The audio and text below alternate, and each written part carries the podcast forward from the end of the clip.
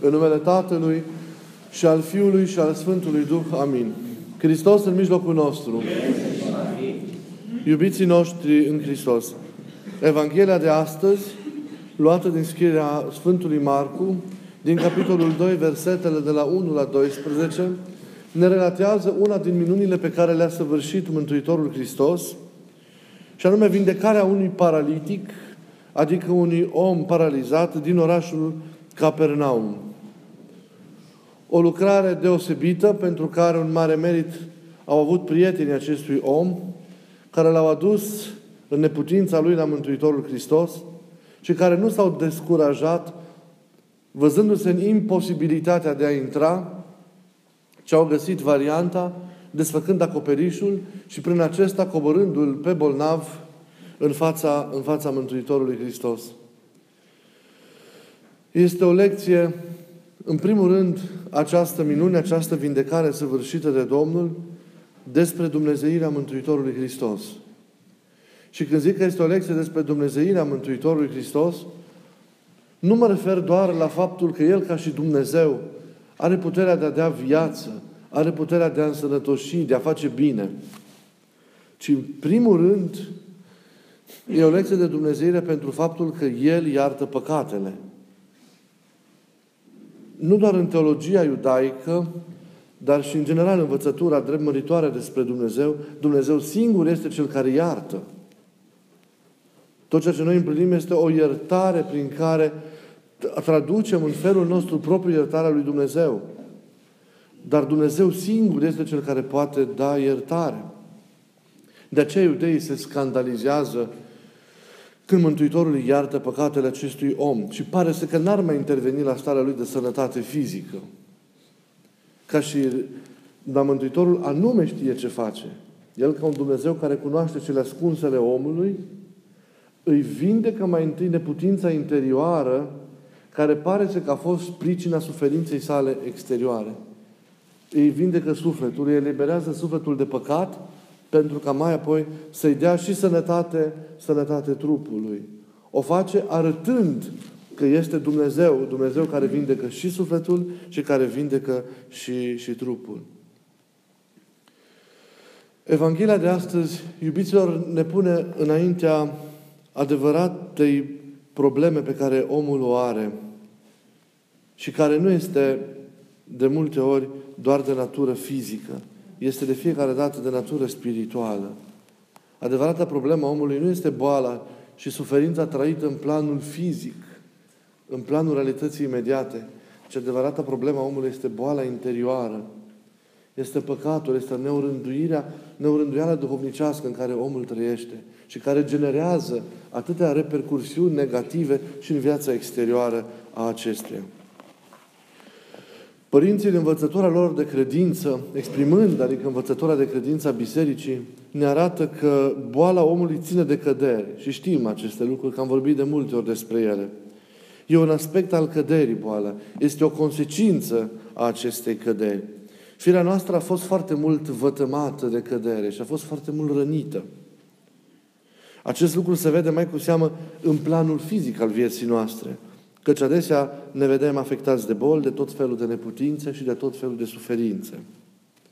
Dincolo însă de aspectul acesta general al stricăciunii firii legate de moștenirea aceasta căderii lui Adam, pe care fiecare, la care fiecare participăm prin păcatul uh, adamic pe care îl, moște, pe care îl moștenim, boala și suferința apare în viața noastră îngăduită de Dumnezeu și din rațiuni personale – Adică din rațiuni care țin de noi.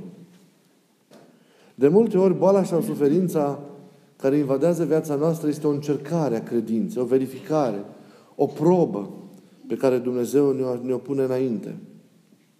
De multe ori însă, cum vedem și din textul Evangheliei de astăzi, ea este o consecință a păcatului nostru, a erorii noastre, personale, și nu doar a păcatului Adam pe care cu toții îl, îl moștenim.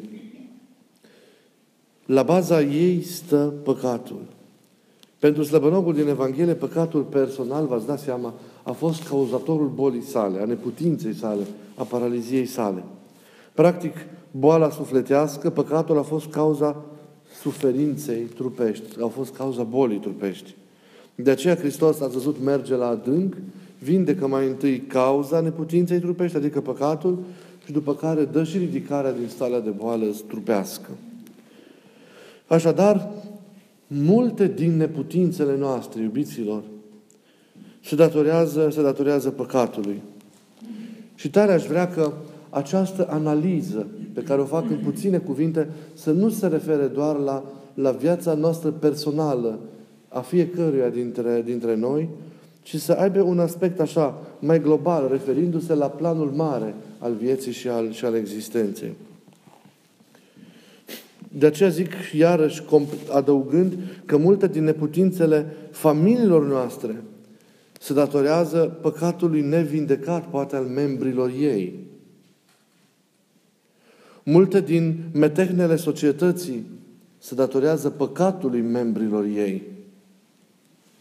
Criza lumii în care trăim se datorează păcatului. Se datorează păcatului tuturor, al meu, al tău, al fiecăruia dintre noi. Toți contribuim prin neorânduiala în care de multe ori trăim la darea peste cap a lumii în care, în care, în care trăim. Păcatul nu ne afectează doar pe noi. Păcatul afectează și mediul în care noi trăim.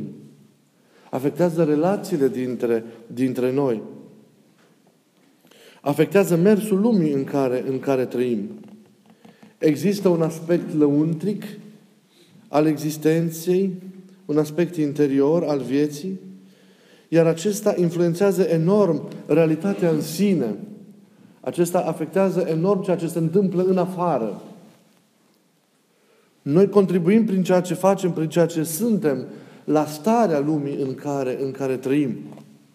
Cu păcatul nostru cumulat de la toți, fără ca să ne dăm seama, distrugem da, lumea și mediul în care, în care noi trăim. Mersul firesc al societății. Zădărnicim poate chiar lucrarea lui Dumnezeu în lumea în care, în care trăim. De aceea suntem responsabili pentru ceea ce se întâmplă în jurul nostru. Suntem responsabili pentru ceea ce se întâmplă în lumea în care trăim, în societatea noastră. Și nu doar pentru intervențiile noastre văzute, pentru viața noastră exterioară, deci, pentru manifestările noastre în afară, pentru implicarea noastră în afară, ci înainte de toate, pentru starea noastră interioară, ascunsă. Nici nu ne dăm seama cât de mult influențează starea noastră lăuntrică, mersul vieții noastre în cele din afară. Putem distruge prin înclinațiile noastre, prin dispozițiile noastre, prin intențiile noastre, prin păcatele noastre, după cum putem construi în noi și în jurul nostru, prin atitudini pozitive, prin rugăciune și prin, și prin virtute. La polul opus păcatului firesc al omului care tulbură lumea, da? stă rugăciunea ascetului, a nevoitorului, care pacifică, care echilibrează, care detensionează, care întărește și care, și care susține lumea. El, prin nevoința sa, contrabalansează răul care există în lume. Aceste rugăciuni și aceste nevoințe, să știți, sunt cele care susțin cu adevărat lumea în care, în care noi trăim. În virtutea acestui fapt, spunem că dacă există atâtea crize în lumea în care trăim, există la baza lor o profundă criză spirituală, care este consecința firească a îndepărtării lumii de Hristos. Multe din crizele, tensiunile și derapajele lumii în care trăim s-ar evita dacă oamenii, fiecare în parte, și-ar converti inima și-ar păși pe calea credinței, sau măcar de-ar fi pozitiv, de-ar fi încrezător, de-ar fi buni și responsabili cu adevărat. Sufletul lumii în care trăim trebuie convertit, trebuie vindecat pentru ca lumea aceasta să se schimbe. Vedeți, iubiților, ceea ce este valabil în istoria sau situația noastră personală, a vieții noastre personale, este valabil și la scara mare a lumii în care, în care trăim, a mediului în care ne mișcăm, a societății din care noi facem, facem parte. E nevoie pentru toate, pentru toate aceste planuri ale existenței, personal sau, sau colectiv, de recunoașterea păcatului. Este nevoie de întoarcerea la Dumnezeu. Este nevoie de convertire. Este nevoie de încredințarea inimii, inimii lui Dumnezeu. Și sufletul acesta al societății, profanat de atâtea păcate ale membrilor ei, trebuie și el curățit și trebuie și el sfințit. Dar curățirea și sfințirea aceasta nu poate să înceapă decât de la mine, de la fiecare dintre, dintre noi. Schimbându-ne noi, nu doar schimbăm viața noastră, nu, ci schimbăm atmosfera și aerul și în familiile noastre, relațiile dintre noi, în societate, în lumea aceasta. Pentru aceasta însă e deci nevoie de conștientizarea păcatului. Ca toate aceste schimbări să se producă, ca toată această înnoire interioară a noastră, care va fi și pricina pentru înnoirea lumii să se producă, trebuie să existe această conștientizare a păcatului, în care suntem, în care ne găsim. Și la nivel personal, și la nivel colectiv, la nivel de societate. Iar aceasta este un lucru anevoios. Vă dați seama? Pentru că lumea în care trăim nu mai recunoaște păcatul ca și păcat. Nu mai știe că este păcat. Păcatul, cum vă ziceam, de atâtea ori a devenit, printr-o atât de deasă practicare, a devenit o a doua natură pentru, pentru om. Și foarte interesant că cel care îl inspiră induce aceeași atitudine față de păcat ca și față de el însuși. Cel care îl inspiră, adică diavolul, induce aceeași atitudine, da? induce omului, societății, aceeași atitudine față de păcat, ca și față de el însuși. Adică nu există. Cea mai mare ispită a diavolului, zicea un gânditor creștin contemporan, este aceea să te facă să crezi că nu există.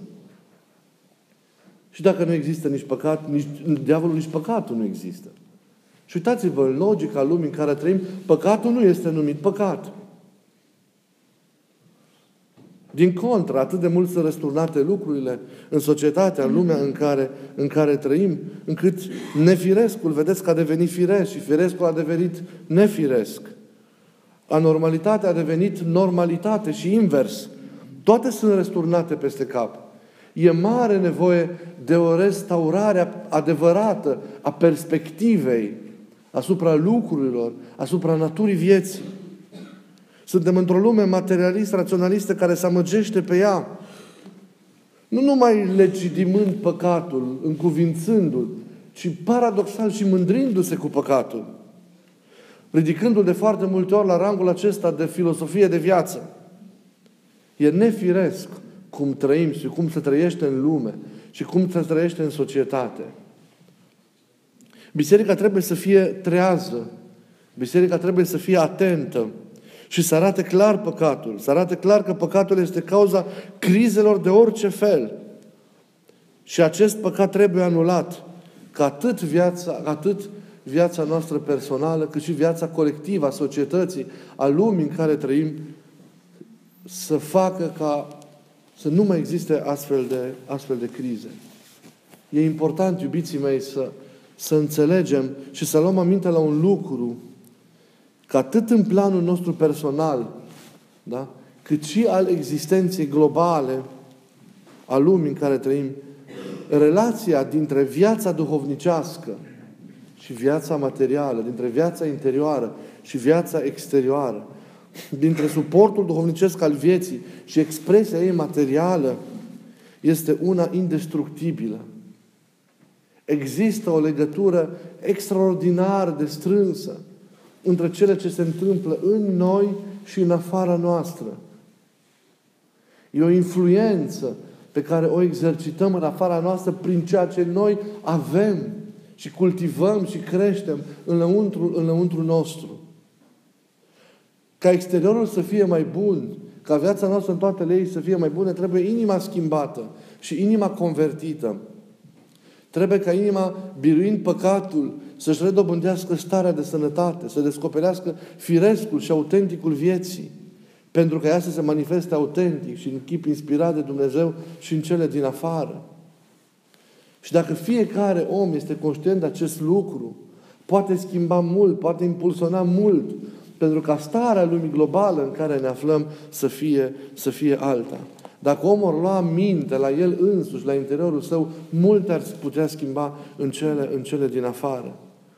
Și fiecare poate să schimbe enorm de mult în spațiul său existențial, schimbându-se cu adevărat pe sine însuși mai întâi. Tot ceea ce se întâmplă, deci, la nivel interior, provoacă lumea din afară, influențează mersul lumii, mersul lumii din afară. Totul pornește de la ceea ce îi repete înăuntru nostru, la nivelul Duhului lăuntric, la nivelul atitudinii interioare, la nivelul intenției. Acolo e totul. Deci starea pe care o edificăm înăuntru nostru contează. Și aceea e lumea reală, zic părinții, care are un cuvânt de spus pentru lumea din afară și care dictează lumii din afară. Lumea dinăuntru are prioritate. Lumea dinăuntru dă tonul. Lumea dinăuntru indică calea. Și organizează și dimensionează lumea, lumea din afară. Dacă noi nu ne curățim inima, ci zidim în noi păcatul, răutatea, oricât am ține răutatea asta ascunsă, oricât am masca-o, la un moment dat ea tot se va manifesta în afară. Iar masca aceasta e nefolositoare. Înseamnă ipocrizie, înseamnă formalism, lucruri, pe care, lucruri care sunt grave și care au fost demascate mereu de Mântuitorul Hristos în învățătura Lui. Trebuie să existe o coerență între cele dinăuntru și în cele, în cele din afară. Cele care altfel înăuntru și în afară vrea să pară mincinosul. E un om care e la îndemâna diavolului. Pentru că acela salvează aparențele. Dar noi trebuie să existe da, o legătură din aceasta extraordinară între interior și exterior. Dar atenție, interiorul dictează exteriorului. Interiorul impune ritmul exteriorului. Interiorul impune forma în care se manifestă exteriorul. De aceea eu cred că mesajul de astăzi trebuie să fie acela la a ne cultiva cu adevărat interiorul nostru. Să luăm aminte la ceea ce avem de făcut cu privire la o rânduire vieții noastre interioare. Pentru că de aici pornește totul. Ceea ce e lăuntru se va manifesta prin felul nostru de a fi, prin tot ceea ce noi împlinim ca și prezență în viața noastră de zi cu zi, în mijlocul familiei, în mijlocul colegilor de serviciu, a societății în care, în care trăim. Și dacă fiecare va avea grijă la lăuntrul său, va fi atent și responsabil și în cele din afară. Și atunci lucrurile se vor schimba în familiile noastre, în comunitățile noastre, de orice fel, în societatea în care, în care trăim și, bineînțeles, la nivel global și în lumea în care, în care noi trăim. Interiorul, deci, trebuie convertit. Și atunci și lumea în care noi trăim va fi o lume, o lume mai bună. Înainte să acuzăm în dreapta și în stânga pentru crizele care macină astăzi lumea în care, în care noi trăim, trebuie să avem curajul să arătăm mai întâi înspre interiorul nostru, înspre noi. Pentru că de aici pornește, de aici pornește totul.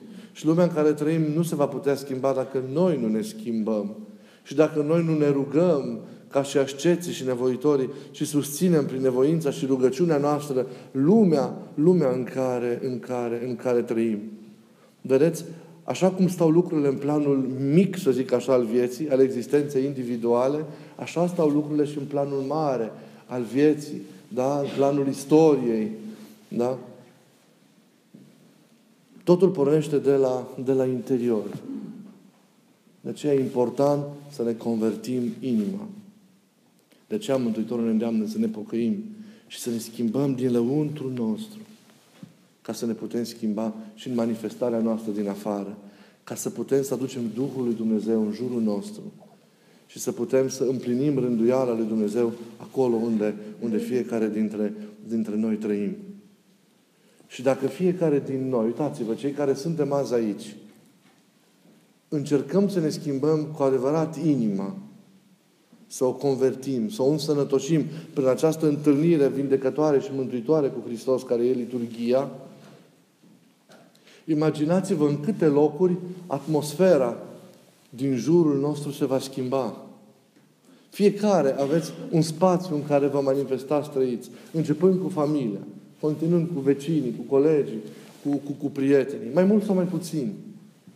Dar gândiți-vă ce impact extraordinar poate să aibă o astfel de noire, o astfel de, de, de schimbare în cele din afară.